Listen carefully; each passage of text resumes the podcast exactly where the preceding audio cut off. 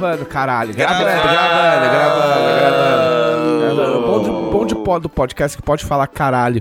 Eu não sei porque cacete no, nos, nos vídeos de YouTube agora, os caras censuram palavrão. Eu não sei porquê. Sim. Acho que alguém. Tipo, de quando em quando existe um. Aparecem uns mitos de tipo, oh, não pode usar, usar roupa azul que diminui o alcance. Ah, é verdade, aí todo mundo para de usar roupa azul. É. que eu- Então, eu gostaria de contar um- uma tragédia. Eita! Nossa. Eu tomei um capote ontem na rua. Eita, ferro! É. O, e é engraçado, porque a coi- a coitada da Camila caiu outro dia e machucou a perna. E aí eu tava pensando esses dias, falei assim, caralho, faz. Meu, não lembro a última vez que eu caí, tá ligado? Tipo, não é muito normal eu cair, então, tipo, tomar um tombo. E aí eu tomei um tombo. Olha só. Eu ta- estava eu indo pra academia e, tipo, pior que eu não tava nem ouvindo nada de fone, nem nada. E aí eu fui atravessar a rua e, e, tipo, saindo da calçada eu caí e, tipo, ralei o joelho. Não bateu nada, deu pra ir pra academia e fazer ela. Mas eu, tipo, esfolei com um pouco mais de firmeza o joelho. E fiquei com uns arranhão mais pra baixo. Mas até aí, ok. Entendeu? Acontece, a vida é assim. Umas horas você tropeça, nas outras você cai. E é isso aí. O problema é que por que que eu caí? É, eu perguntar isso, porque tem, tem, tem umas quedas que não tem motivo, elas só acontecem, né? Então, mas é- essa tem. Chama-se a filha da putagem da prefeitura de Porto Alegre. Olha só. Ou a falta de planejamento na construção das vias das cidades brasileiras, meu amigo. Olha, aqui tem crítica, hein? Aqui tem crítica. Eu explico. Denúncia. Eu explico. Por quê? Por quê? Por quê? Por quê? Por quê? Porque, porque assim, ó, tem a faixa de pedestre. Eu atravesso na faixa de pedestre e com o farol ou sinal, de, dependendo de onde você mora. Porque eu sempre lembro da história dos carioca que foram pra São Paulo pedir informação e o cara falou, é ali virando depois do farol e os caras ficaram procurando um farol, farol de verdade, farol de- do mar. É, E aí eu atravesso certinho.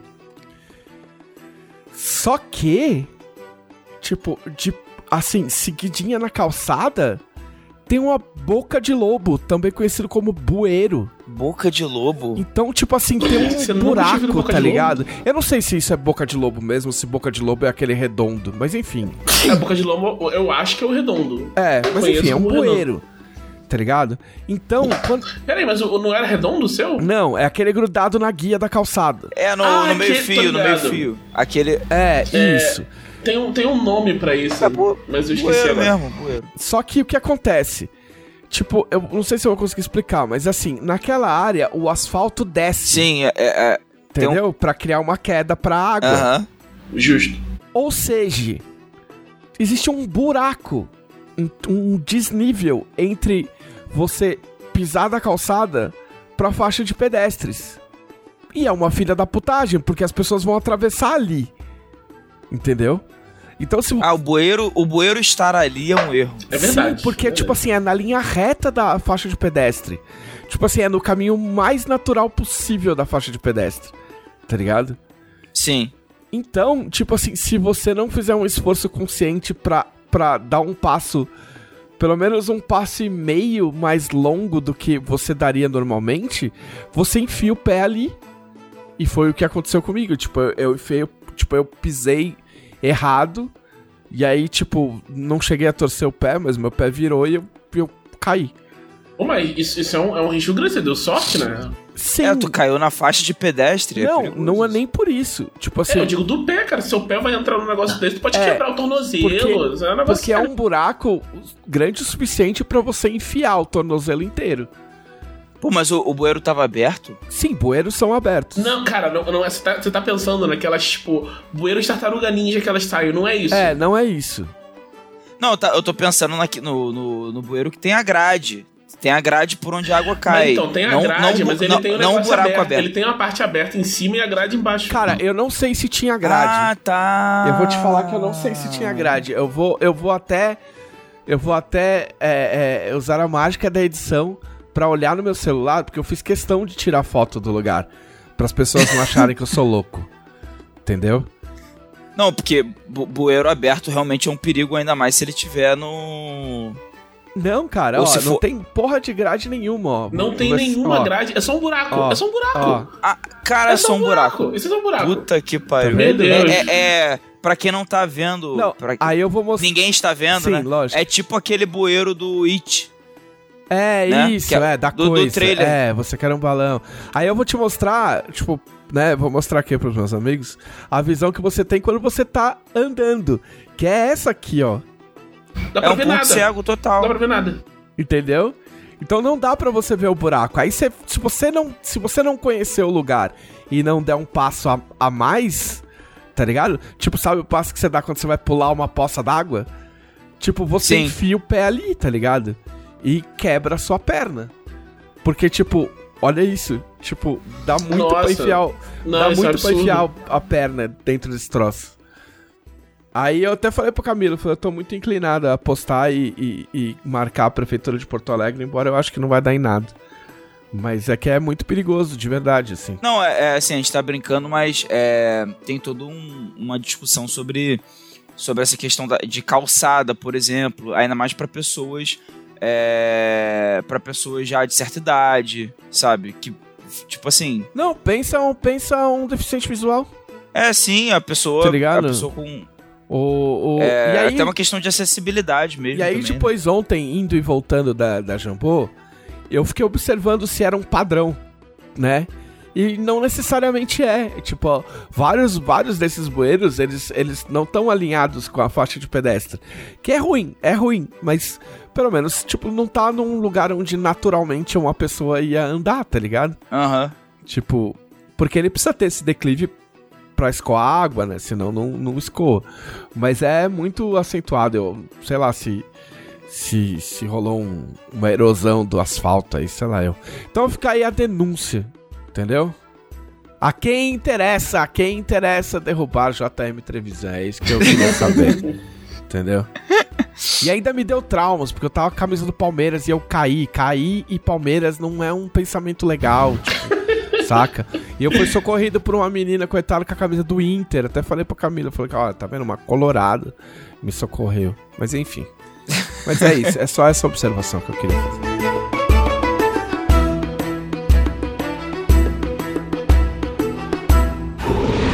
Podcast Dragão Brasil.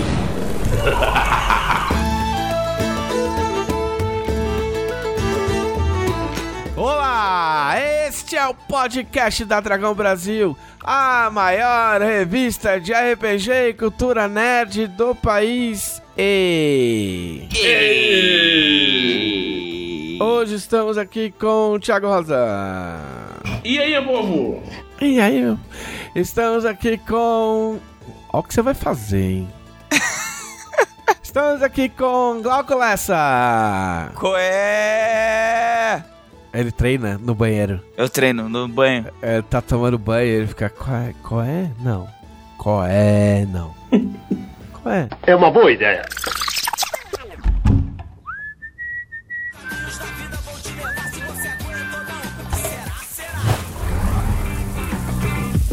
Qual é?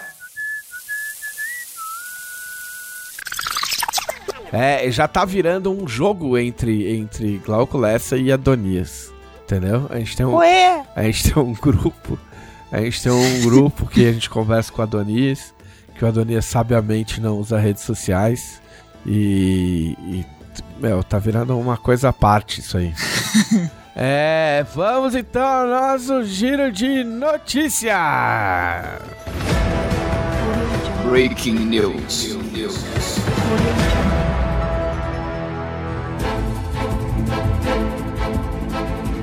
Muito bem, vamos começar. Vamos tirar. Breaking news. Vamos tirar o grande porco da sala. Palmeiras campeão paulista de 2023. E, Aí. e Fluminense campeão carioca. Não sei, Muito campeão bom. do quê? Vocês têm Aí. tanta taça. Até o Botafogo ganhou uma taça, cara. São só duas, são duas, só duas. Aí Não, são volta. três. O Botafogo ganhou a taça do resto dos carioca. É que essa aí não conta, né? Essa aí não, Né? ninguém liga. E eu só queria fazer uma crítica que aquela taça do. A taça de campeão do Rio é ridícula. Ela parece uma taça de, de campeonato de sinuca de bairro. Tá ligado? É, tipo, meu, é, é do tamanho de um Funko. Saca? Tipo, é ridículo isso. Mas o que, mas o que é o Rio se não uma grande sinuca de bairro? É, é. É, é difícil discordar. Né? não, assim, eu não falo isso nem de forma pejorativa, é até um, assim, é uma coisa pra se pensar, é uma coisa reflexiva. E aí eu gostaria só de citar um número curioso que o Fluminense, olha só como eu sou uma pessoa que estuda. O Fluminense não era bicampeão desde 1983, 1984, Nossa, eu não sabia. disso. certo? E aí o Fluminense foi bicampeão 2022, 2023. O Palmeiras não era bicampeão desde 93, 94.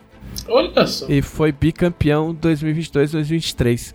Só me dói no peito que o Palmeiras foi campeão em 2020.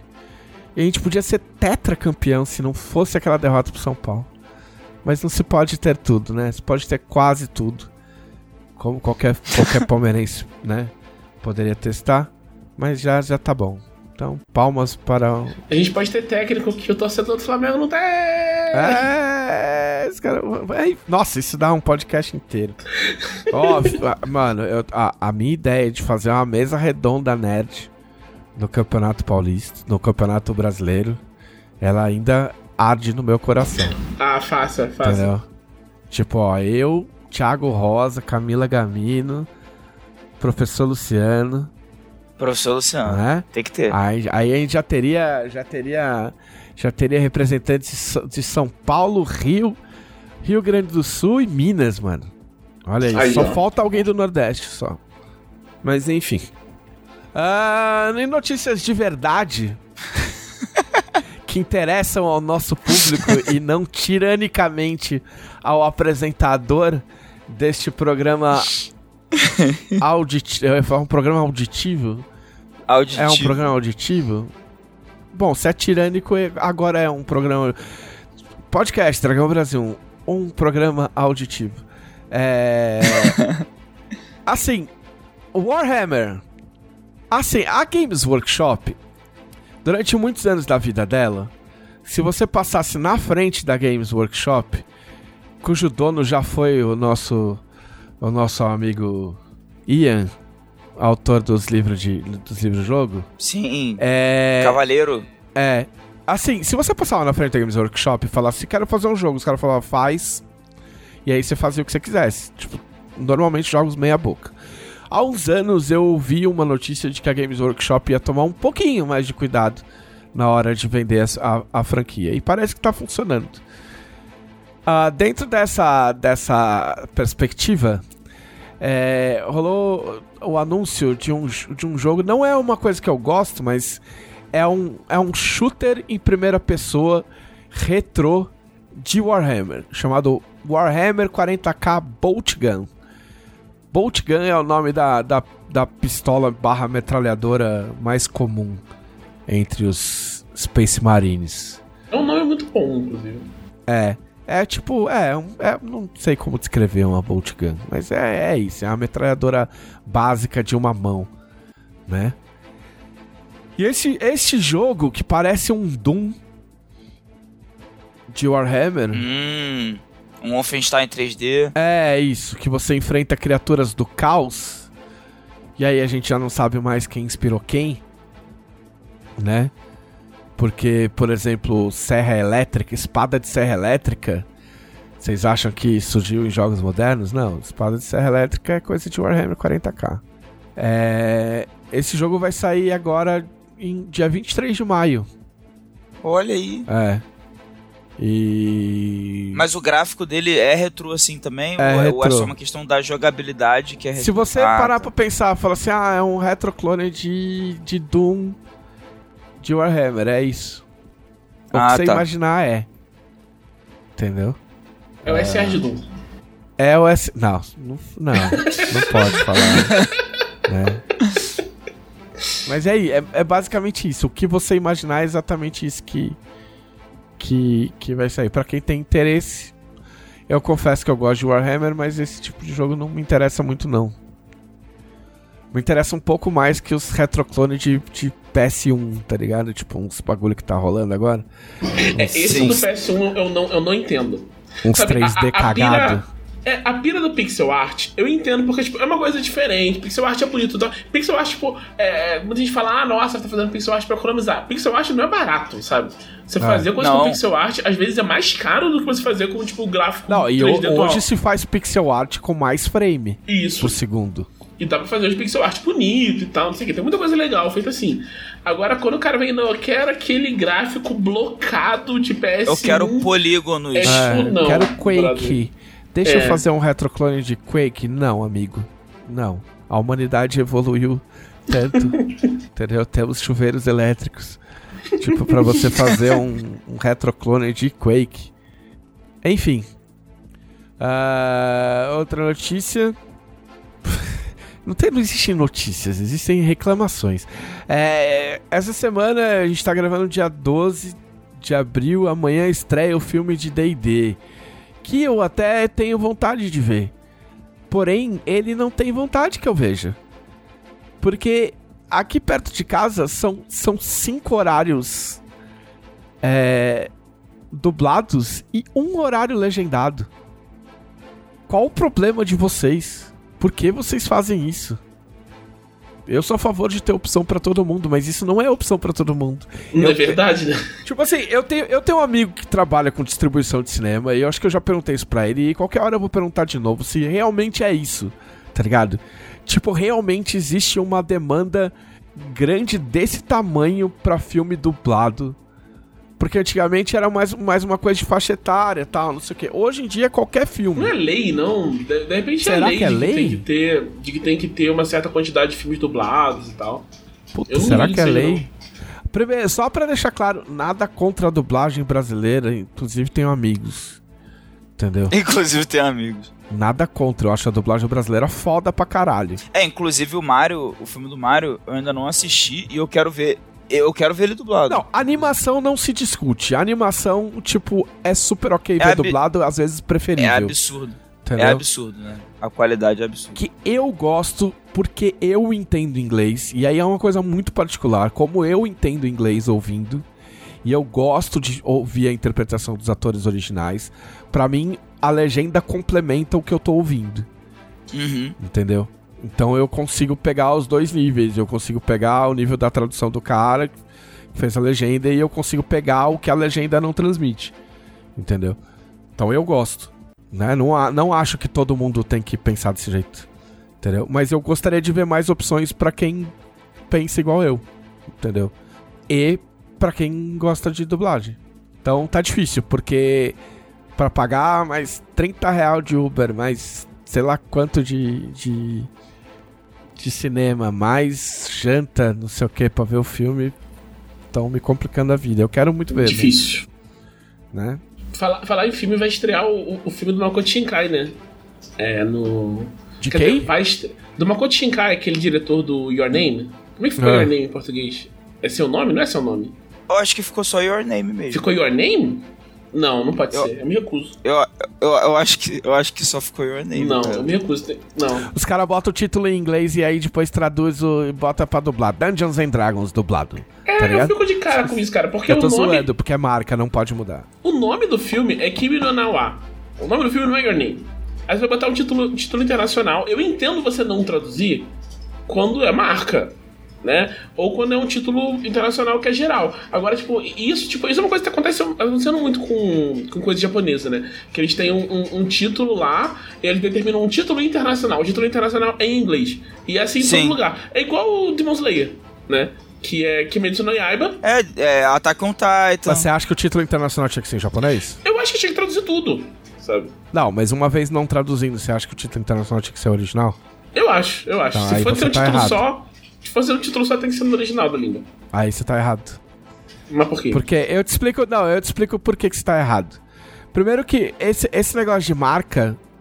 Tipo, eu acho que padronizou, não é nem mais marca. Tipo assim, meu, o filme é o nome do filme e é isso.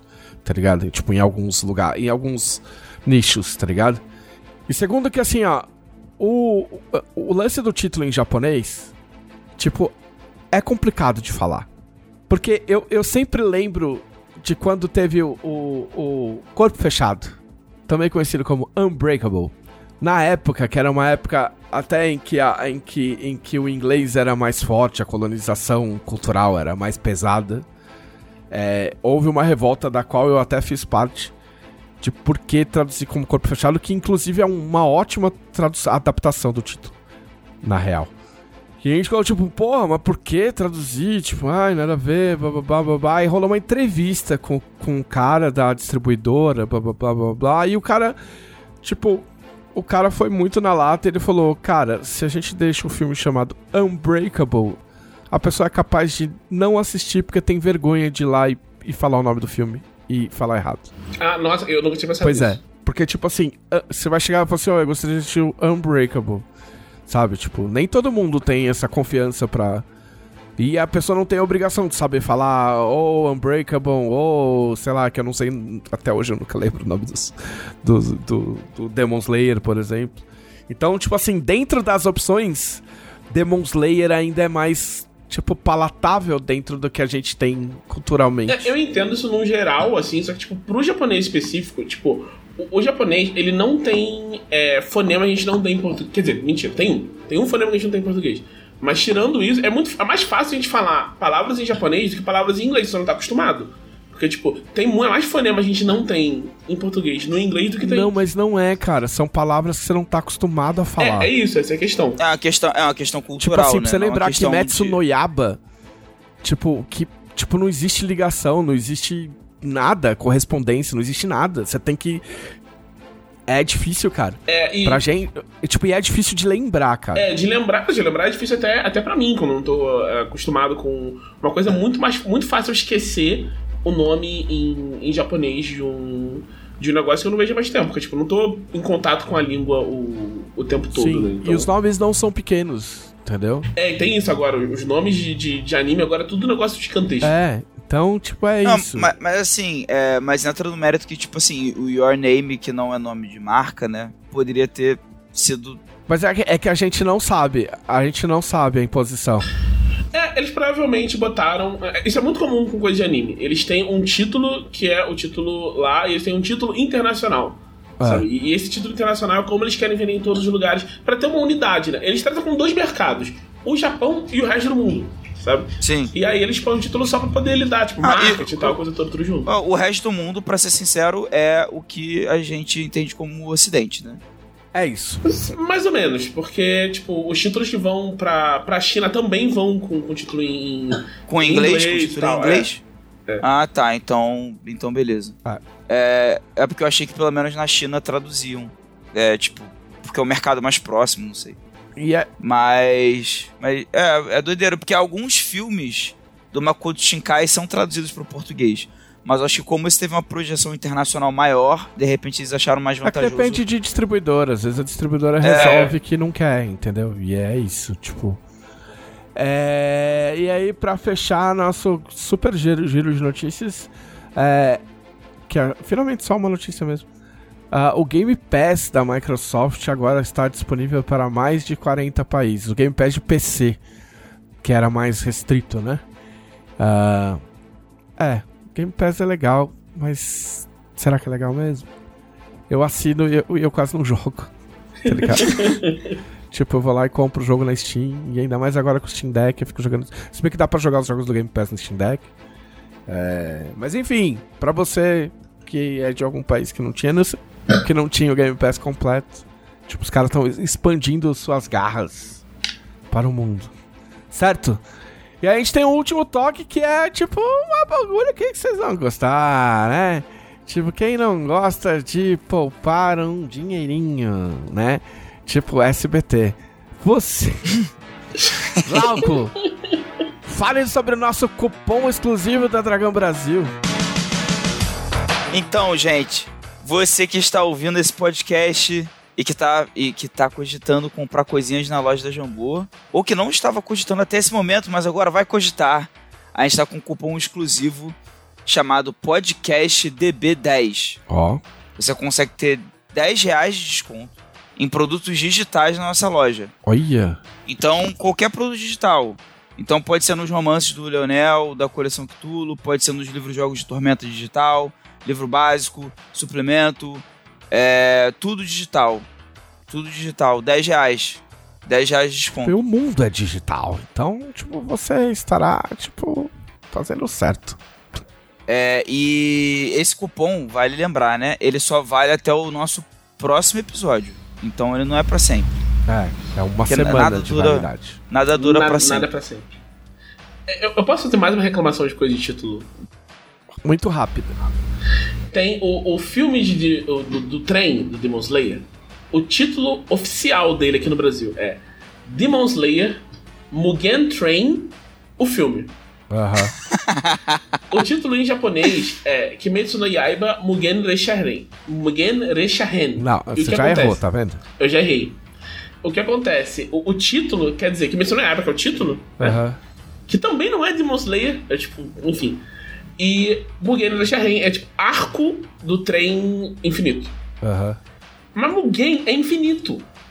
Mugen infinito. Por que Mugen Train? Mugen não é o nome do trem, sabe? Sim. Mugen não significa Podia nada. ser Infinite Train. É, e- e- é trem, sabe? O-. Depois vem o filme. Por que Demon Slayer?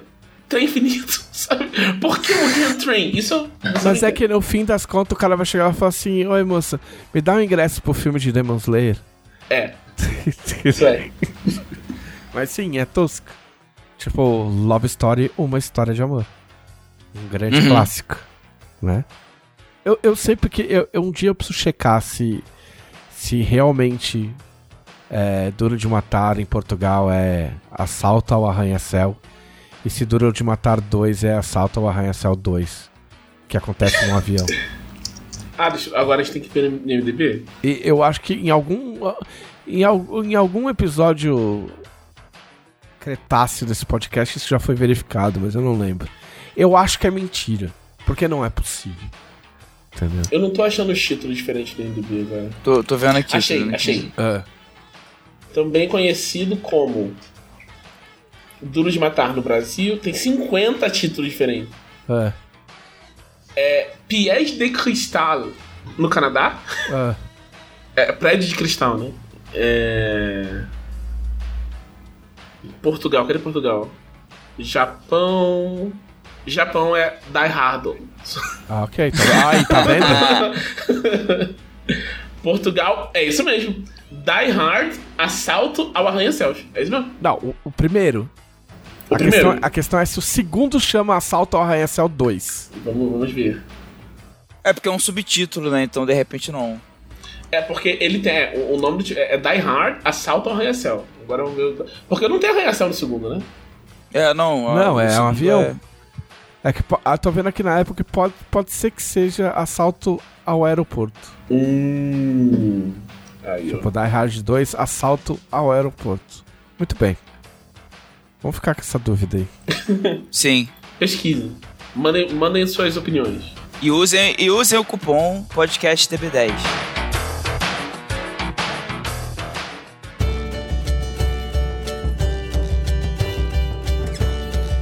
Muito bem, agora a gente, hoje a gente vai fazer um diferente. Olha só.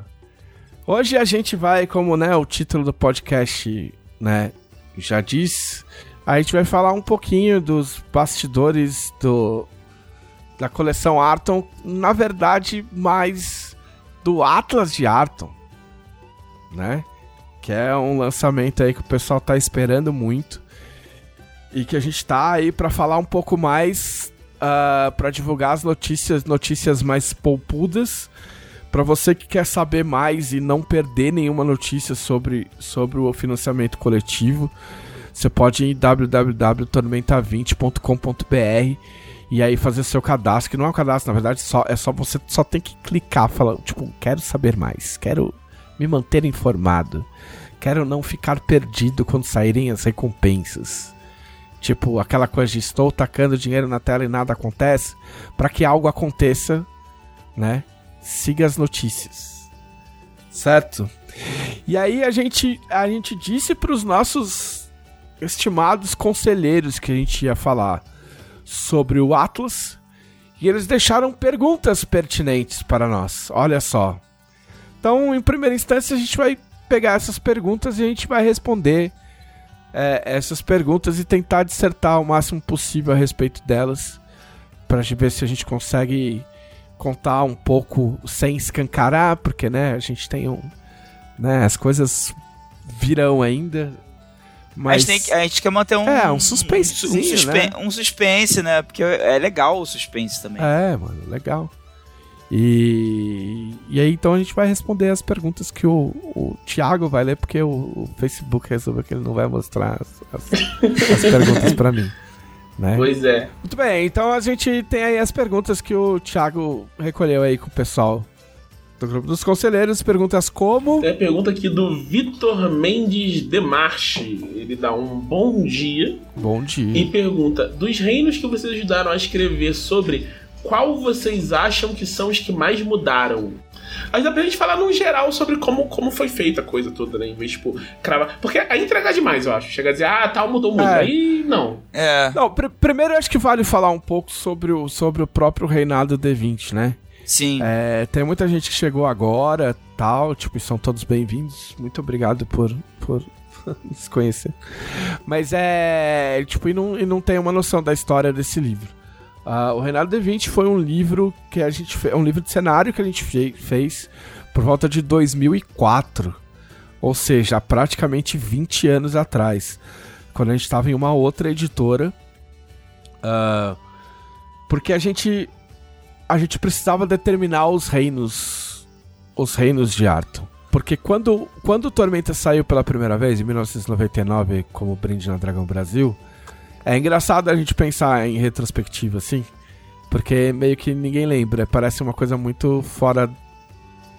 Mas na real não existiam reinos. Existiam cinco cidades. Eram cidades. Entendeu? Não tinha nem reino, eram cinco cidades. Já tinha reinado? Não tinha. Não. Eu acho que não. Eu acho que não. Eu acho que o reinado foi inventado no reinado. E aí, na verdade, a gente começou esse processo na revista Tormenta, que era uma revista que existia antigamente. Uh, que a gente resolveu. Aí a gente começou a fazer matérias contando. Cada edição saía alguns reinos. Né, versões resumidas do que seriam os reinos e tal. E aí que a gente começou a determinar o que, que o que ia ficar em qual lugar, quem ia ser regente de quem, inventar os regentes né? Tipo, o Scar, por exemplo, não existia até então, né? Então, o... quando a gente resolveu fazer isso, só, é, só era eu, o Rogério Saladino e o Marcelo Cassaro. E aí a gente. Eu lembro que o Cassaro, e eu, te, eu talvez tenha alguma coisa disso em casa ainda. O Cassaro, ele, ele tirou. A gente. Existia um mapa de, de Arton, né? Sim. E aí o Cassaro ampliou, assim, fez umas a gente fez uns, umas cópias ampliadas dos, dos, do mapa e a gente foi dividindo onde ficava cada, e aí cada um tinha o seu mapa para preencher e colocar coisas, né? Tipo, a história do nome dos reinos já é meio lendária, assim, tipo, não vou ficar. A gente vai guardar isso para depois, mas. A gente passou uma tarde inteira decidindo quais eram os reinos e, e, e, o nome dos reinos, e tipo, foi. Sei lá, a gente começou, sei lá, duas da tarde e numa, numa loja de quadrinhos que existia em São Paulo, na Pamplona, Merlin. E a gente foi acabar, sei lá, 8 da noite em casa, na minha casa. E a gente não chegou a acabar. Tanto que na minha anotação, Scar Chantalas estava só como tipo o reino do dragão vermelho. e aí eu inventei o nome Scar Chantalas depois. Uh, então esse livro ele foi muito importante porque foi um dos livros, talvez junto com Área de Tormenta, que deu a cara definitiva e o Panteão, que deu a cara definitiva de Arton. Tipo, Arton começa de verdade no, no, no Reinado D20. E era um livro que tinha, além das descrições dos reinos, junto com as descrições dos reinos, no meio do texto, tinha muito gancho de aventura. Sim. Tinha muito nome de NPC, sabe? A gente colocava muita coisa de. de, de, de como é que fala flavor em, em português? É. Tema. Eu, eu tive essa, essa conversa com o pessoal que tra, traduzindo é. Mutantes Malfeitores esses dias. É, não é nem tema, é tipo detalhes mais ricos, assim, do, do da história, do cenário. Uh, tornava a coisa mais viva, assim. Sim. Então era um livro que a gente gostava muito. É, e é um livro que ele continua sendo basilar mesmo depois em outras versões do, do sistema. É. Que é para saber alguma coisa do cenário de algum reino, se voltava no Reinado D20 para ver como as coisas é. É, tão, é, estavam Ele chegou, chegou a sair também uma versão para 3DT, né? Porque tinha algumas coisinhas de regra, mas ele era essencialmente um livro de cenário. Uhum. É que eu, eu, acho que teve um, outro, um antes do Reinado D20, não teve? Não teve um reinado que era só, tipo, não tinha nada de regra? Então, era, era os que saíram na, na, na revista. Ah, tá. Entendeu? Tá. Tipo, nada, nada de regra eu não sei. Porque a gente tinha mini fichas no Reinado D20. Mas acho que era assim, é, muito era tem, isso. Tem, tipo, Entendeu? Era tipo nome. Eu acho que tem talento regional no canal D20. Talvez. A gente tá falando como se a gente não tivesse o livro, o livro à disposição. É, no, no Renato D20, ele tem, tipo, 16 páginas de regra, que são talentos regionais, os tiranos de Calixa e a Praga Coral. Mas é um livro essencialmente de cenário. O objetivo dele é esse. E esse livro ele tem uma história triste, porque quando a gente. Eu, eu, eu contei essa história ontem e eu obviamente eu não posso assinar dizendo que foi isso que realmente aconteceu porque eu não tava lá, mas a gente a gente saiu a, da a, nossa relação com a antiga editora não terminou muito bem e enfim, por motivos X a editora achou por bem é, se livrar do, do estoque das coisas que a gente tinha feito. E, e é um procedimento comum, né? De, dentro da indústria uh, uh, de livros, editorial. Editorial, né? É, quando tem encalhe. Então, quando você não consegue vender, você faz isso. Não era o caso deles. Eles queriam se livrar do que a gente tinha feito. Então, eles pegaram todo o estoque e venderam para a indústria de papel, papeleira. E aí, a fábrica de papel pega esses livros e retalha esses livros. É tritura, né? Tritura para poder fazer mais papel. Então, esse livro, ele tem uma situação que é, se você tem, você tem, entendeu? E isso aconteceu por quase 20 anos, porque a gente, a gente, a gente, pra não falar que a gente não refez, a gente fez a caixa Mundo de Arto, que era uma versão muito simplificada, uh, em que uhum. a gente uhum. andou um pouco com os plots, mas em comparação com o Renato D 20 era uma versão muito simplificada, né? Então a gente sempre quis fazer um livro que fosse tão importante, ou mais importante, ou mais, mais completo que, que o Renato de Vinci. E a ideia a ideia desse livro é isso, é que ele seja maior, mais completo e, e atualizado, porque, né, tipo, passou bastante é, tempo no cenário. Acho que dá pra gente dizer que ele é tipo um Reinaldo D20, Reinaldo, só que o Reinaldo D20... Reinaldo D20. Reinaldo. Reinaldo D20. Reinaldo D20 é um, é um mestre profissional. É. Reinaldo D20. Mas ele é tipo o, o Reinaldo D20, só que é pra Arthur inteira, né? É. Em vez de, tipo, é. o reinado era só. Tipo, porque o reinado, na época do reinado D20, é, era, era muita coisa, né? Sim. É muito maior do que o reinado é hoje, mas ainda assim tinha coisa que não, não entrava, né? Sim. Não entrava. Ah, inclusive, tem coisas no reinado D20 que não são parte do reinado, né? Que tem do reirinho. Do reirinho é parte do reinado. Do não era parte é, do reinado. É, é, é, acho que é. Não sei. É? Achei, não que, era, achei que fosse, tipo, aliado. Mas não era de parte. Ah, deve ser alguma coisa assim. É, não, é mais aliado, não é parte do reinado. Na época eu acho que não era. E eu acho que hoje é, em hoje dia, em dia Hoje em dia é. definitivamente não é. Mas na é. época eu acho que não era Mas enfim, também. e aí a história, para quem não, não sabia a história, e pra quem tinha esquecido a história, a história do livro é essa. Agora a gente pode responder a pergunta, talvez.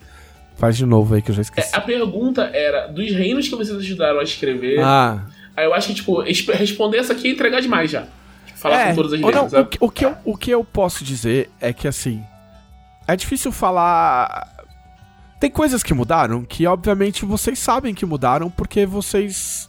Primeiro, que é muito tempo de cenário. Se eu não me engano, o Reinado D20 é, é 1400 ainda. Aham. Ou, não lembro se chegou, tinha chegado a andar. Ou era 1405. Não, o- o Não, Reinado é mil- é teve 1400. É 1400, né? A gente tá em 1420, eu acho. 1420. é. É, então aí são 20 anos de, de cenário, né? Tipo, tem- obviamente nem tudo vai mudar drasticamente, porque tem muita coisa na- no mundo real que não muda em 20 anos, né?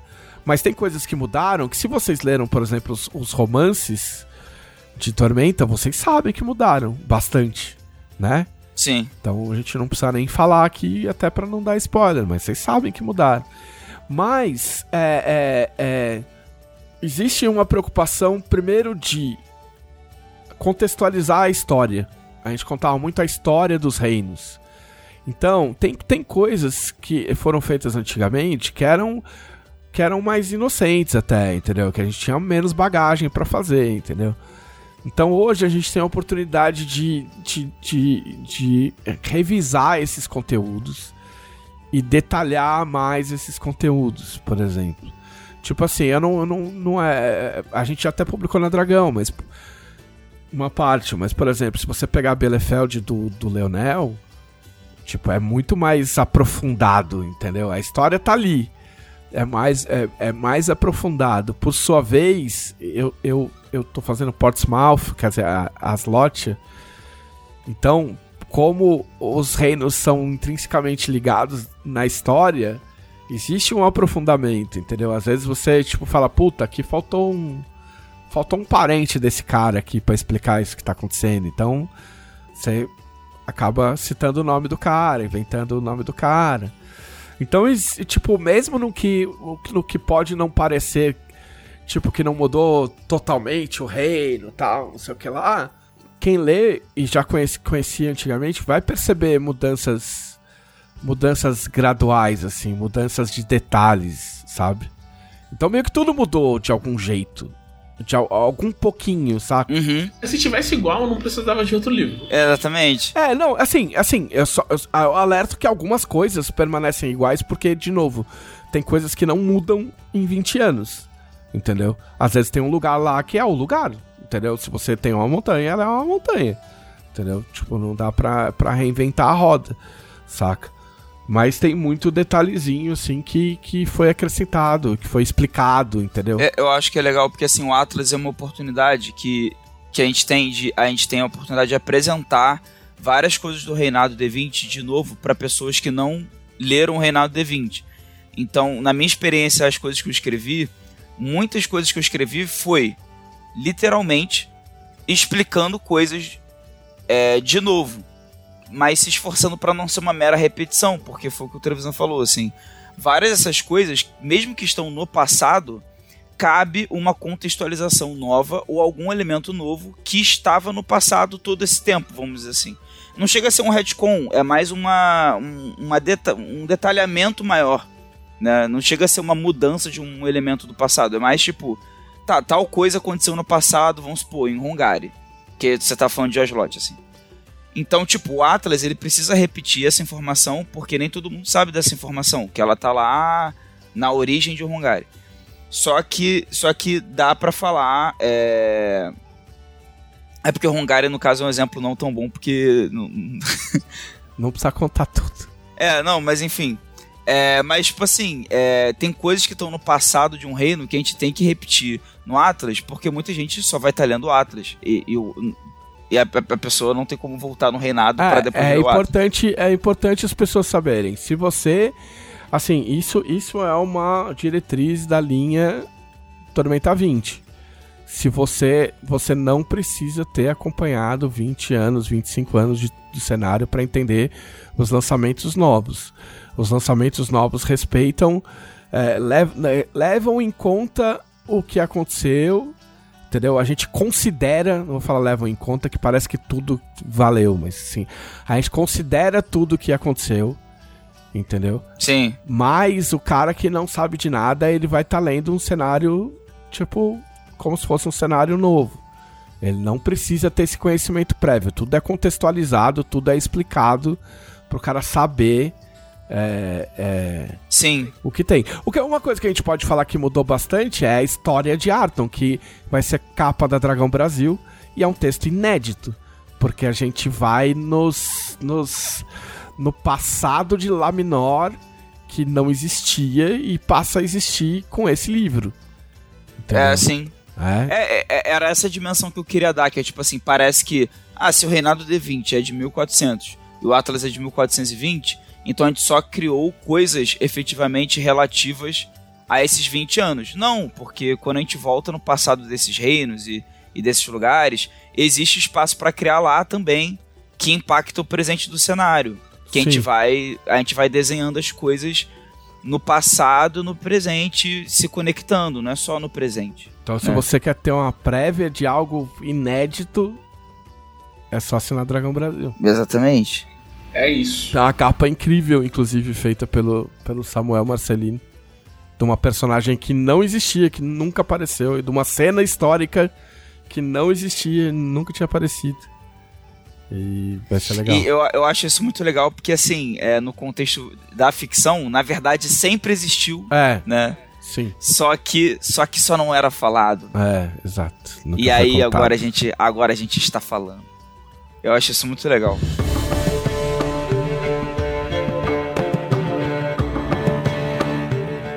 O Bruno César Af Mendes está perguntando qual foi a parte que vocês mais curtiram escrever sobre o Atlas de Arthur. Vocês podem falar sobre cada um trabalhou, visto que quando for ao ar o Gui já deve ter soltado o índice do Atlas. É, Hum. assim.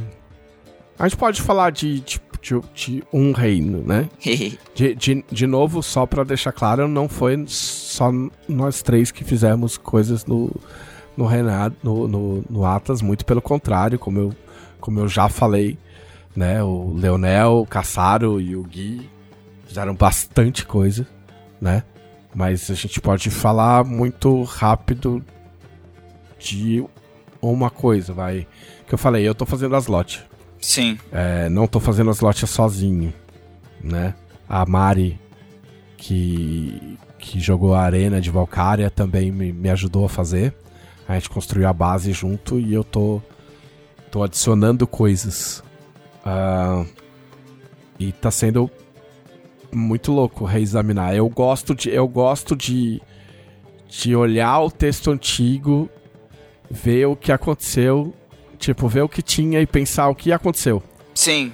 É, e no caso. Existe uma cidade, existe uma cidade em Aslotia que é influ- tipo totalmente sem querer, ela é, influ- ela é diretamente influenciada por uma coisa que aconteceu na, na Guilda do Macaco. por causa por causa de um personagem que aparece na Guilda do Macaco.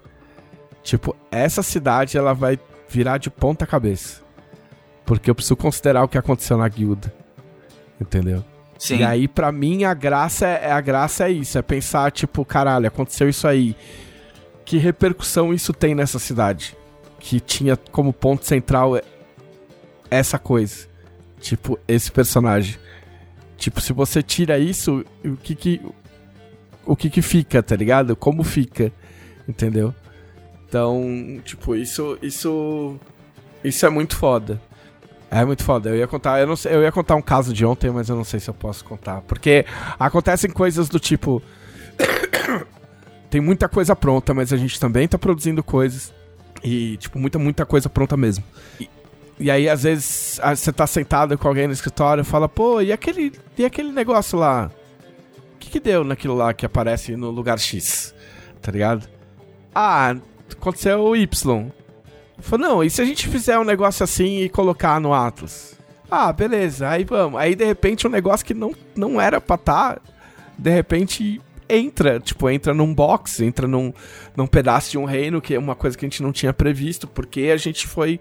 E aí a gente, tipo, não, como é que a gente faz pra colocar esse negócio aí?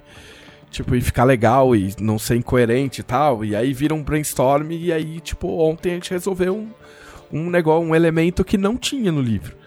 E, tipo, num conversa, uma conversa de, sei lá, 40 minutos, a gente decidiu colocar. Então, pra mim, isso é, isso é, isso é a parte mais legal. É, pra mim, foi é, a questão da pergunta, assim, né? Que eu até esqueci um pouco já, na A verdade. pergunta é: qual foi a parte que vocês mais curtiram escrever sobre o Atlas? Ah, sim. Entra- indo nessa seara, assim, de que só pode falar de um reino, né? Eu, eu, eu escrevi Pondmania. Que foi uma coisa bem nova pra mim, assim, em vários sentidos. Então, por exemplo, a gente tá falando do Reinado D20. E a Pondmania é um caso bem particular, assim, de Arton, porque é, é um reino meio que, que é muito doido, né? Colocando assim em linhas gerais. Porque o tempo pode passar diferente lá pra quem tá lá e pra quem tá fora e e acon- as fadas fazem várias coisas lá que as pessoas ficam doidas e etc. E pensar é, a Pondismania, a, o maior registro da Pondismania de Tormenta, de todas as linhas, é o Reinado. Então, não é que outros livros não falam da Pondismania, mas o maior. Tem, tem no romance do Leonel também. É, sim, mas tipo assim, um- meio que um capítulo falando da Pondismania é, é o Reinado. Então, tipo assim, eu, eu tive que ler várias coisas, mas o Reinado acabou sendo o- a matéria-prima principal. E como é, a Pondismania é habitada por fadas, que são pô, seres que. é- entra essa questão que o Trevisan tava falando, que assim, é, nem, nem tudo sofre mudanças radicais em 20 anos. É, então foi desafiador do ponto de vista que é tipo assim, imaginar a Pondismania com a passagem do tempo e também é, pensar coisas da Pondismania que não necessariamente estão nesses 20 anos, mas que eu posso pegar do que eu pude pegar do reinado e aprofundar, entendeu? É, e, aí, e aí, obviamente, eu tô tentando evitar assim, entrar em detalhes, mas o que eu posso dizer no caso da Pondismania, por exemplo, é que eu peguei coisas que já tinham no reinado e aprofundei. Mesmo que elas não necessariamente sejam coisas que aconteceram nesses 20 anos, ou sei lá, dos acontecimentos do Deus ou do Flecha pra cá, sabe? É, envolve, envolveu muito essa, esse aprofundamento do reino, que não necessariamente tem a ver com acontecimentos super recentes, entende? E que eu, e que eu fiz muito diretamente pegando do reinado, assim. E lendo, e, e, tipo assim, vendo na. Principalmente nos livros do Leonel, tem menções a Pondismania, né? É, e, e coisas pontuais, assim, suplementos também.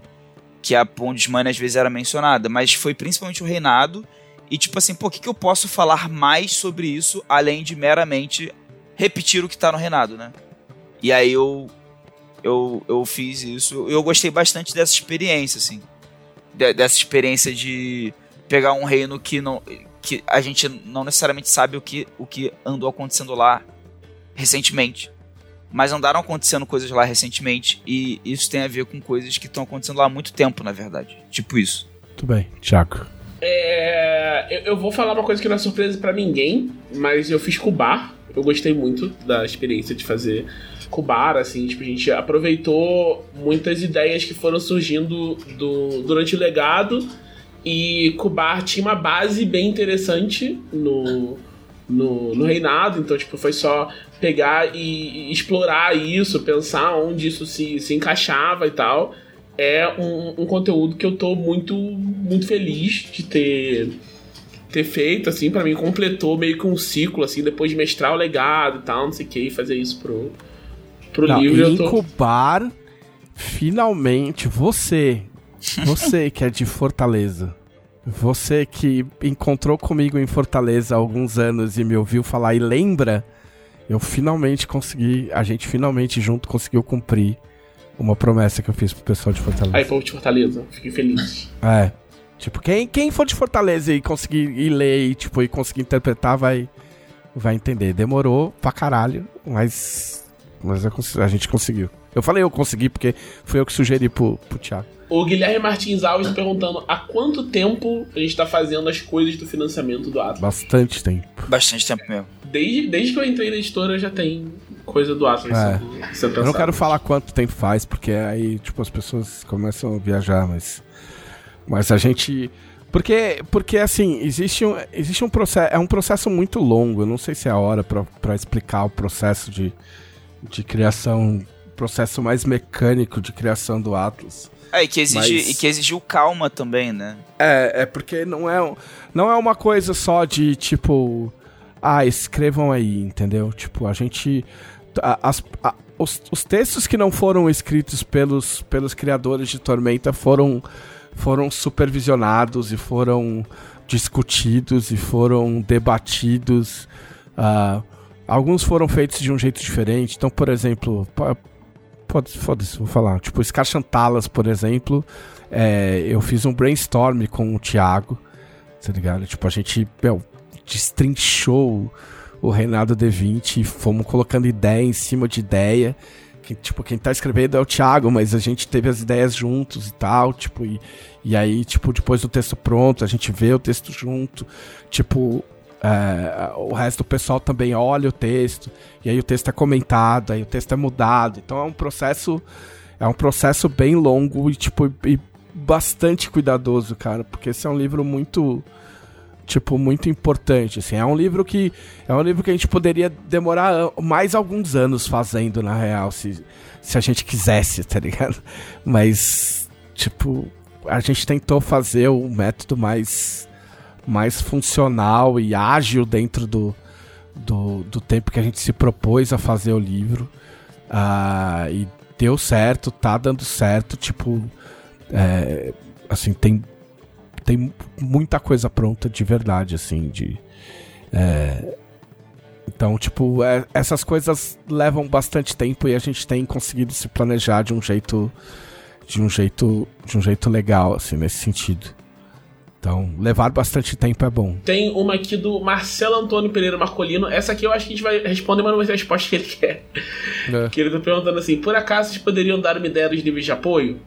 Caso não, poderiam falar se terá a presença de algum reino subaquático? Então, caso não, não. é, é, pra saber os, os níveis de apoio, meu, Clica no botão lá. clica no botão www.também20.com.br é, que aí você vai receber a notícia assim que a gente tiver. Não é a primeira pessoa que pergunta sobre os níveis de apoio. Eu sei que tá todo mundo super ansioso. Eu sei que tem gente é, guardando dinheiro. Tipo, a, a minha. A, minha resposta, eu juro que eu falo isso com muito carinho. Tipo assim, se, se você tá na dúvida se você guarda dinheiro ou não, é, o que eu posso te dizer é guarda. Entendeu? Guarda. Porque vai valer a pena, assim. A gente tá. Meu, as, ide- as ideias são legais. E eu acho que vocês vão gostar das coisas quando elas começarem.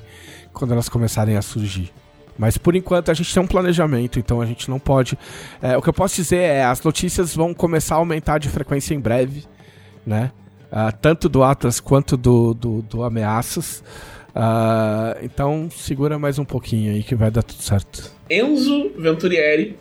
Ele tá perguntando se o Atlas vai compreender lugares como o Reino dos Anões, Grande Savana e o Deserto da Perdição. E se algo sobre Tamurá vai ser incluído. O que eu, ó, assim, o que eu posso te falar sem falar.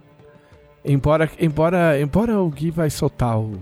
A essa soltar altura, talvez você-. É, até, até essa altura, provavelmente É, vocês já cara. sabem disso, né? Sim. É, sim, a ideia é ser o mais. é- a ideia é ser amplo. A gente vai falar de lugares que a gente nunca falou, certo? Tipo, tem lugares que a gente nunca descreveu e a gente vai descrever, tipo, a fundo. Entendeu? Tipo, coisas novas, sabe? Novidades então a novas. ideia é, é tipo assim, a ideia é fazer um livro base amplo. O conteúdo básico, ele já vai ser amplo.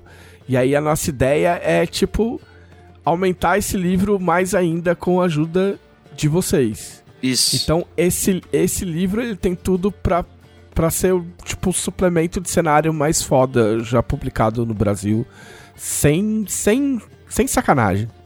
Tipo, Sem, sem exagero. sem exagero, tipo, sem Sem puxação exagero. de saco. Eu tô falando só de trabalho e conteúdo mesmo, assim. Tipo, vai ser o livro mais. E isso eu não tô nem falando do Ameaças. A gente nem começou a falar do Ameaças. É, porque entendeu? o Ameaças é outro bicho, né? Nessa história aí. É, o Ameaças é outro bicho nessa história. Lessa Glauco. né? Então, cara, assim, confia. Tem o, o Wellington Simões Jr. tá perguntando sobre o Atlas de Arton. Eu, eu confesso que eu não entendi perfeitamente a pergunta dele, então vocês me ajudam a interpretar. Sobre o Atlas de Arton, qual vai ser a pitada do bolo do cenário e a visão de mais planos? E a visão tridimensional e se na colisão de planos com o avanço da tormenta pelo mundo? Então, eu meio que não entendi o que o Wellington quer saber. Pô, eu, eu, eu- Talvez eu. Vamos lá. É. Eu acho que ele tá querendo saber se se vai abordar os planos dos deuses, por exemplo, e se vai abordar como a tormenta interage com os planos. Foi isso que eu entendi da pergunta. É, porque é o Atlas de Arton, né? É, Não- é não o Atlas de Arton. É, então tá. acho, que, acho que o título diz tudo, né? É, a gente vai falar do, do tipo dos reinos e coisas a mais, entendeu? Eu acho que é, acho que é isso que a gente pode É, responder. o que é, o que é, o que é relativo à tormenta vai estar sempre relacionado a, a como a tormenta tá interagindo com os reinos, É, exato. na minha, na minha percepção. É, eu, fiquei com muita vontade de falar um negócio agora, mas não pode. Não pode. não pode. O, o Anderson Rosa, ele, ele perguntou aqui quais as áreas que não foram exploradas até hoje em Tormenta que serão acrescidas de novo material de Arton. É mais aquilo que a gente já respondeu antes, né? Eu acho que não dá pra falar mais do que isso do que a gente já respondeu na outra, na outra pergunta. Então, tipo, Anderson, você já viu a resposta aí, porque se falar mais, já. É, já foi. porque, porque ainda que o índice tenha sido. Provavelmente já tenha sido mostrado, o sumário. São só os nomes, né? É, a, a questão, a questão é, a gente, a gente tem um planejamento, né? Tipo, assim como o Abel Ferreira, a gente tem um plano.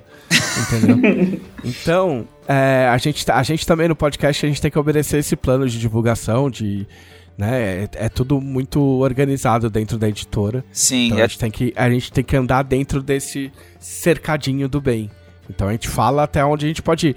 Mas a ideia, a ideia de- dos canais da editora é fazer uma cobertura ampla também. Tipo, então. é, não é a última vez que a gente vai falar desses livros por Sim. aqui. é tudo de acordo com o Keikaku. Tem uma outra pergunta do Anderson Rosa que acho que a, a introdução desse papo todo já respondeu. Eu tô perguntando: será um material digno de O Reinado? Cara, é pra ser um material, tipo, melhor que o, que o Renato. Tipo, eu, eu sempre falei que. que eu, eu sempre falei, e até que, até que este livro saia, eu. Pra mim, o Reinado D20 é o melhor livro de RPG, tipo, não de regras. Descontando regras, né? Mas é o melhor suplemento de RPG de todos os sistemas já publicado no Brasil. E eu banco isso pra quem quiser. Entendeu? É, a gente espera que o. A ideia é que o Atlas receba esse título junto com, junto com ameaças, receba esse título tranquilamente, assim. É, a, a ideia é isso, tudo tá sendo feito pra isso, tudo é mais aprofundado, tudo é mais, tipo, maior, maior no sentido nem sempre de largura, mas de profundidade Sim, né?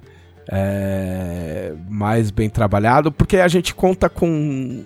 A gente conta com 20 anos de, sim. de coisas publicadas e de, de ideias e, e de pessoas. Então eu acho difícil. é, eu acho difícil que não seja mais foda que o Reinado D20. Tem mais uma aqui. Tem, mais um monte, né? Mas a próxima é de, de um desconhecido chamado Victor Lucky. Victor Luckers. E ele pergunta assim: e aí? Tá da hora isso mesmo? Não só tá da hora, como vai ficar mais da hora ainda. Né? Eu acho que vai ficar muito. Assim, é, eu tô muito empolgado com tudo que eu, que eu vi, com tudo que eu fiz, com as coisas que eu já fucei lá que as pessoas fizeram. E eu tô muito empolgado pra ver o, o que vem de, de extra. Né? Eu acho Sim. que isso, isso dá pra dizer, os extras vocês vão, vocês vão ficar tipo, caraca! Tipo, É. São coisas que você provavelmente queria e não sabia que queria, tá ligado? Vai ser muito bom. É, o Gustavo Samuel tá perguntando: não vai ter material de regra só de lore? Hum, e aí? É, vai ter- o foco é o cenário, né? Vai, tipo, Sim. o foco é, é, é todo o lore e tal. Mas tem um. Tem, tem regra. É. Também tem regra. Mas, tipo, se você. Não, tipo, não. Esse é o lance. Tem, tem que temperar a expectativa. O cara não pensa, caraca, esse aqui é o meu livro que vai ter todas as opções de personagens e tal, não sei o quê. Não é. Sabe? Sim. Não é esse tipo de livro. Mas sim, tem, tem material de regra dentro dele. É, e tem coisas que influenciam como você rola a aventura, entendeu? Tipo, é, é descritivo e tal, mas se influencia como você rola a aventura. Então não é regra, mas, tipo, entendeu? Influencia, saca? Tem, tem mais uma aqui do Gustavo Samuel, que é qual área conhecida vocês estão mais animados para o Atlas? Eu acho que isso entra nas que a gente já respondeu também, né? Não, não- acho que não. Se for, se for voltar e ficar falando várias áreas, vai acabar muita coisa. É porque, é porque nessa pergunta a gente não necessariamente precisa falar do que, que a gente fez, a gente pode falar do nosso É gosto pessoal, né? É, é que tem, é que tem coisas. tem coisas do panorama geral do cenário que eu quero ver o pessoal ver, entendeu? É que não é Tem de uma coisas- região específica, né? Que é do, do É. todo. É, não, do- tipo, é, exato, do reinado em si, de tipo, de tudo. Tipo, pô, tá bom, pode ser um, pode, uma coisa simples de falar, o mapa. É, o mapa vai ser maneiro. O O mapa mapa, vai ser eu quero maneiro. ver o pessoal, quero ver o pessoal Cara, ver. Eu eu, também- eu fiquei muito de cara com esse mapa. Tipo, O mapa muito. ficou na mão de uma muito. pessoa. Eu não vou falar porque é o que eu falei. A gente tem, né? A gente vai liberando as informações a conta-gotas e tal. Mas ficou na mão de uma pessoa super competente que fez, tipo, questões que a gente nunca tinha, nunca tinha se perguntado. Tipo, ó, isso aqui vai aqui mesmo. Tipo, isso aqui a gente pode mudar pra cá. Eu posso abrir esses rios assim, saca? Tipo, quando você conversa com uma pessoa que manja de cartografia, tá ligado? Sim. Tipo, e o mapa é, tipo, Então, meu. assim, eu, eu tô. Não. Eu fiquei muito chocado. E assim, dá tá sensacional. Não, então, eu ia comentar uma coisa que até é, muita gente não, não liga muito, mas eu gosto muito de linhas do tempo, né? E por mais que a linha do tempo traga várias informações que a maioria das pessoas já sabe, seja porque tem nos romances, seja porque já acompanha o cenário e tal, é muito legal ver todas as informações reunidas num, numa historinha, numa cronologia, assim. Você vê que tudo tá amarrado ali num, no mesmo período, numa mesma contagem do tempo. Então, é a parte que eu acharia mais legal de, de ver, assim. É, é tipo no livro e tal. Tem, tem mais uma do Vitor Lan, que é uma pergunta técnica sobre o podcast, não é sobre o Atlas. Tá falando, em primeiro lugar, acho da hora vocês disponibilizem ah, diferentes opções dos ouvintes. Queria saber se alguma dessas formas é mais benéfica que as outras pra vocês. Eh, eu não uso Spotify, mas se for mais maneiro pra vocês, não me custa nada ouvir lá numa conta gratuita. Abraços. Que é de ouvir no Spotify? É, tipo, onde é melhor pra gente Ah, que ele, pra gente? que, que Eu eles não ouçam? sei. É, eu acho, assim, eu, eu não sei isso de verdade, porque não sou eu que pego esses dados, então eu posso estar só falando besteira. Mas eu acho que o Spotify dá dados mais completos da gente, saber mais Ah, quem eu tá ouço pelo ouvindo. Spotify. É, eu É. ouço pelo Spotify também. Eu acho Então, que a maior não parte sei. das pessoas ouve pelo Spotify, mas. É, eu acho, eu acho que é o mais prático. Quer dizer, não sei se. Pra cada pessoa vai saber o que é mais prático pra ela, né? Mas eu acho que o Spotify é, é- é o que mais facilita pra gente, eu acho. Não sei. Sim. Quem tem aqui o Lucas Willis. É uma pergunta parecida com o que fizeram antes, mas é mais específico. Pode, vocês podem falar, mesmo por cima, sobre novos NPCs que vocês gostaram? Hum. Novos NPCs? É. Novos NPCs. Tem um que eu queria falar só o nome. Ninguém vai entender nada se eu falar só o nome. Eu queria falar só o nome. Ah, pô, acho que é uma boa. Só o nome? Fala, ué. O- Esse NPC que eu gosto muito, o nome dele é Tio Giz. Tio Giz. Tio Giz. Aí, ó. Aí, ó. Ah, eu tenho. É, puta, eu tenho vários. Puta, lembrei. agora. Escolher um só, ser difícil. é, não, eu tenho vários. Tenho vários. Eu tenho, eu tenho um que eu quero falar só o nome também. Que ele, ele tem um nome muito curioso, inclusive. Ele se chama Ilustre Desconhecido. Olha aí. Olha aí. Muito bom. Que até, até casa com, com o suspense que a pergunta gera, né? Mas o nome dele realmente é esse, eu não tô de sacanagem. E eu não vou falar mais que isso. É. Porque eu já ia eu não- começar a falar e eu não posso. O meu eu não posso falar. Ah. Não posso. Não pode. Mas aí, saiu com dois nomes de NPC aí, o Lucas Ah. Willis. Tá bom já, já saiu no lucro. O o Leandro Santiago tem uma pergunta incomum. Quais os sabores de sorvete mais popular entre os deuses maiores? Não é bem específico do Atlas. Mas. Ah, nossa. Escolhe um deus e um sabor de sorvete pra gente poder voltar Eu ia pras coisas lá. dizer que, que Calmir não toma sorvete, mas tenho quase certeza que aparece ele tomando sorvete no, no Paladino 2. É? Então acho que ele se transformou e Baunilha, agora baunilha. toma sorvete. Mas ele Baunilha. toma baunilha. Ele É isso toma que- é baunilha. ia chegar. Com certeza baunilha. Nimbi gosta de napolitano, porque são três sorvetes pelo menos. Eu acho que é o máximo de sorvete que dá pra colocar. Ai, cara, eu não sei. O, o sorvete. É, porque é, é muito fácil pensar em Lingu lá logo de cara. né? É, mas eu não sei que sorvete que Lingu tomaria, cara. Eu eu vou falar mais um enquanto Por que o você Glauco só tá pensa em pensando. nenhum, mano? Tem 20 deus, Tem, é, tem 20 deuses, brother. O, o oceano ia ter aquele sorvete de, de água do mar. Que você tem, você pode, você pode pedir em, em Dublin. É surpreendentemente bom. Acho que Existe isso? favorito. Existe. Tipo, tem Kingdom Hearts, né? Tem um picolé de água do mar. E tem uma, uma sorveteria em Dublin que eles têm o, o negocinho lá. Pô, o, Caralho. a Alejana tem aquele sabor floresta negra, né? Aí, ó. A Alejana, a Alejana tomaria esse sorvete Ó. aí. Fechou.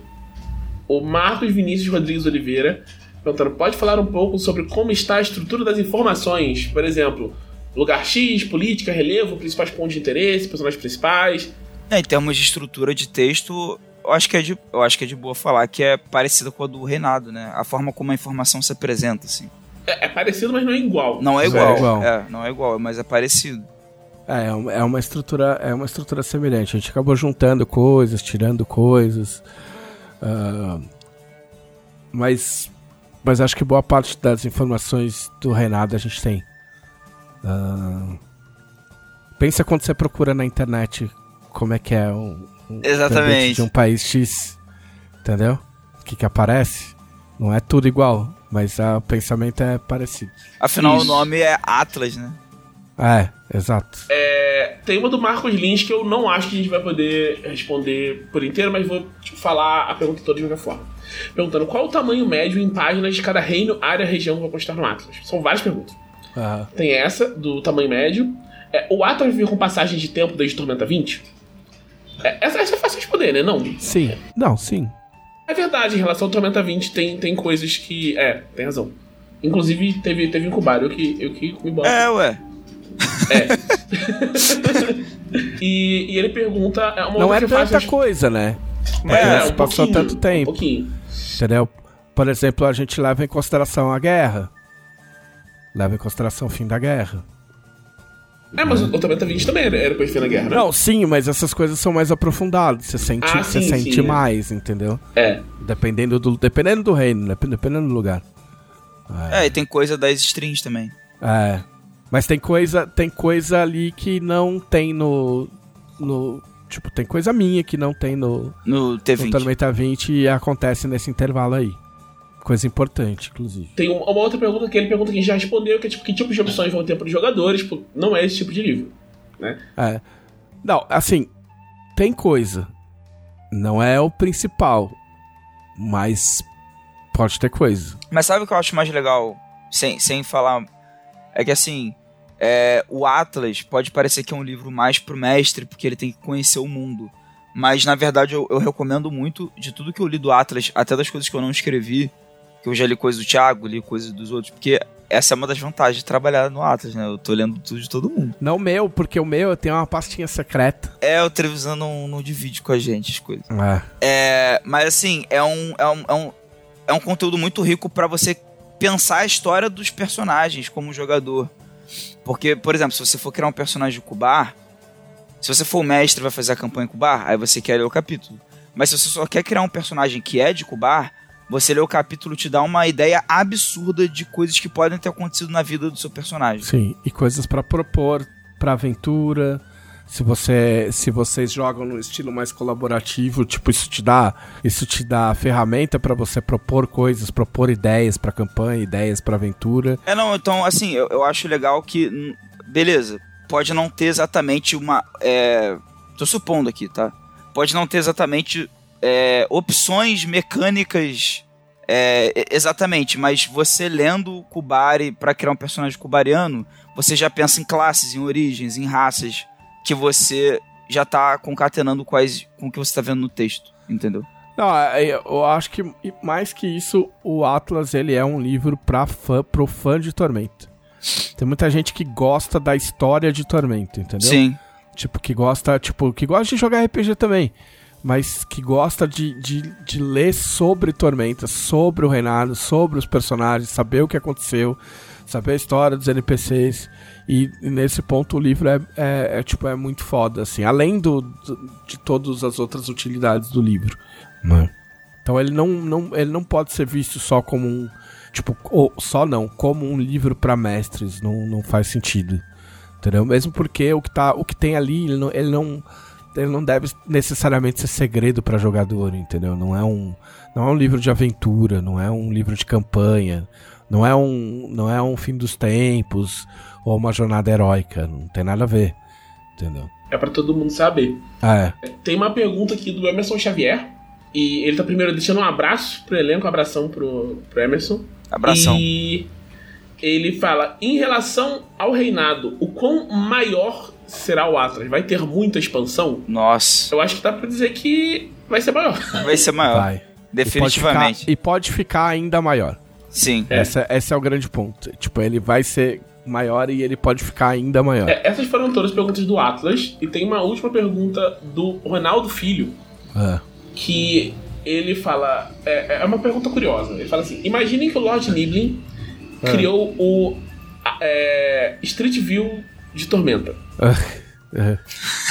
Todo mundo que tiver uma bola de cristal pode usar o Street View do Lord Niblin. Certo. Qual a situação mais engraçada que seria registrada e em qual cidade iria ocorrer essa Caralho. situação? Ó, parabéns, hein? Pela pergunta. é, é pra isso que a gente faz o podcast. Não tô, não tô sendo irônico. Aham. Ah, puta, mano. Não vale a Niele voando. Não vai. Não. Ah, tem o Clunk roubando presunto, Ó, essa é uma boa. né?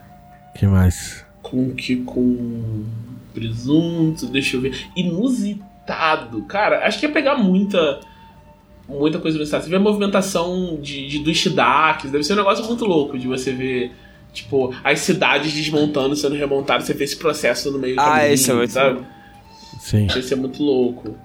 É... Nossa, tipo, favela de goblins também ia ser um negócio muito, muito bizarro. A quantidade de coisa que você ia, ia ver o cara fazendo experimentos, explodindo a casa inteira e tal. Ia ser, nossa. Eu, eu acho que, eu acho que nessa vibe é a cidade dos Nezumi também, no.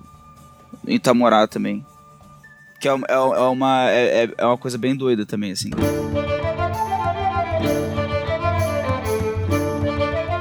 Então, agora vamos para os nossos recados finais. É, Glauco Lessa. Gente, é, eu tô tão empolgado quanto vocês para as novidades do Atlas que vão ser ditas aí em breve, né? Algumas delas eu sei de antemão, obviamente. Outras eu acabo não sabendo porque é tanta coisa acontecendo que eu não sei tudo sobre o que tá acontecendo do Atlas e do Ameaças, por incrível que pareça. Então vou acabar descobrindo junto com vocês algumas coisas.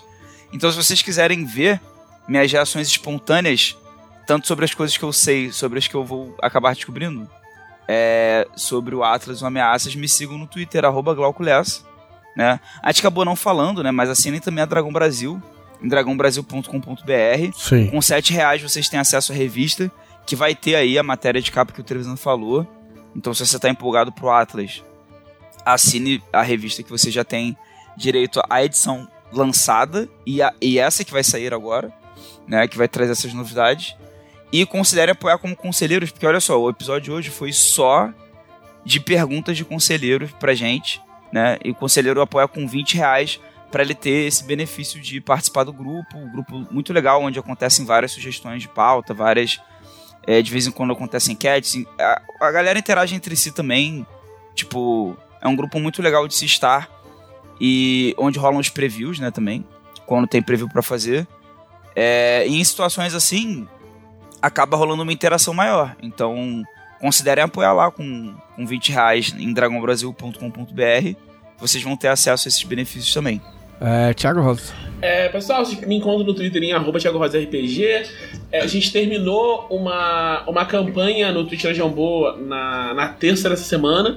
Ela não sei se ela já vai estar no YouTube quando o podcast sair, mas se não tiver, vai estar na semana que vem. E foi muito legal. É, o- chat estava tentando muito, pedindo muito que eu morresse. Ah. E vocês vão descobrir quando vocês, Carinho da, carinho da galera. E fiquem, fiquem ligados aí no, nos, nos nossos lançamentos e tal, não sei o quê. E inclusive na Twitch, porque vai ter, vai ter coisa em breve. Muito bem. Então, relembrando, né, se cadastre para receber mais notícias da coleção Arton em www.tormenta20.com.br. Ah, me sigam no Twitter, arroba JM Trevisan. Sigam principalmente os canais da editora no YouTube, no Twitter, no Instagram, porque muita coisa vai acontecer por ali, muita novidade vai aparecer por ali. A gente está começando a, a encher o tanque para acelerar este carrinho chamado Coleção Arton. Isso aí. Certo. Este foi o podcast da Dragão Brasil, a maior revista de RPG e cultura nerd do país. Até semana que vem. E... Ia.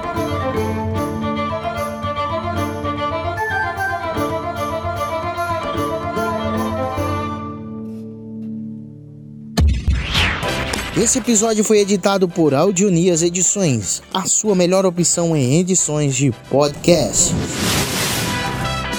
Para informações de orçamentos, o e-mail marqueseditor.gmail.com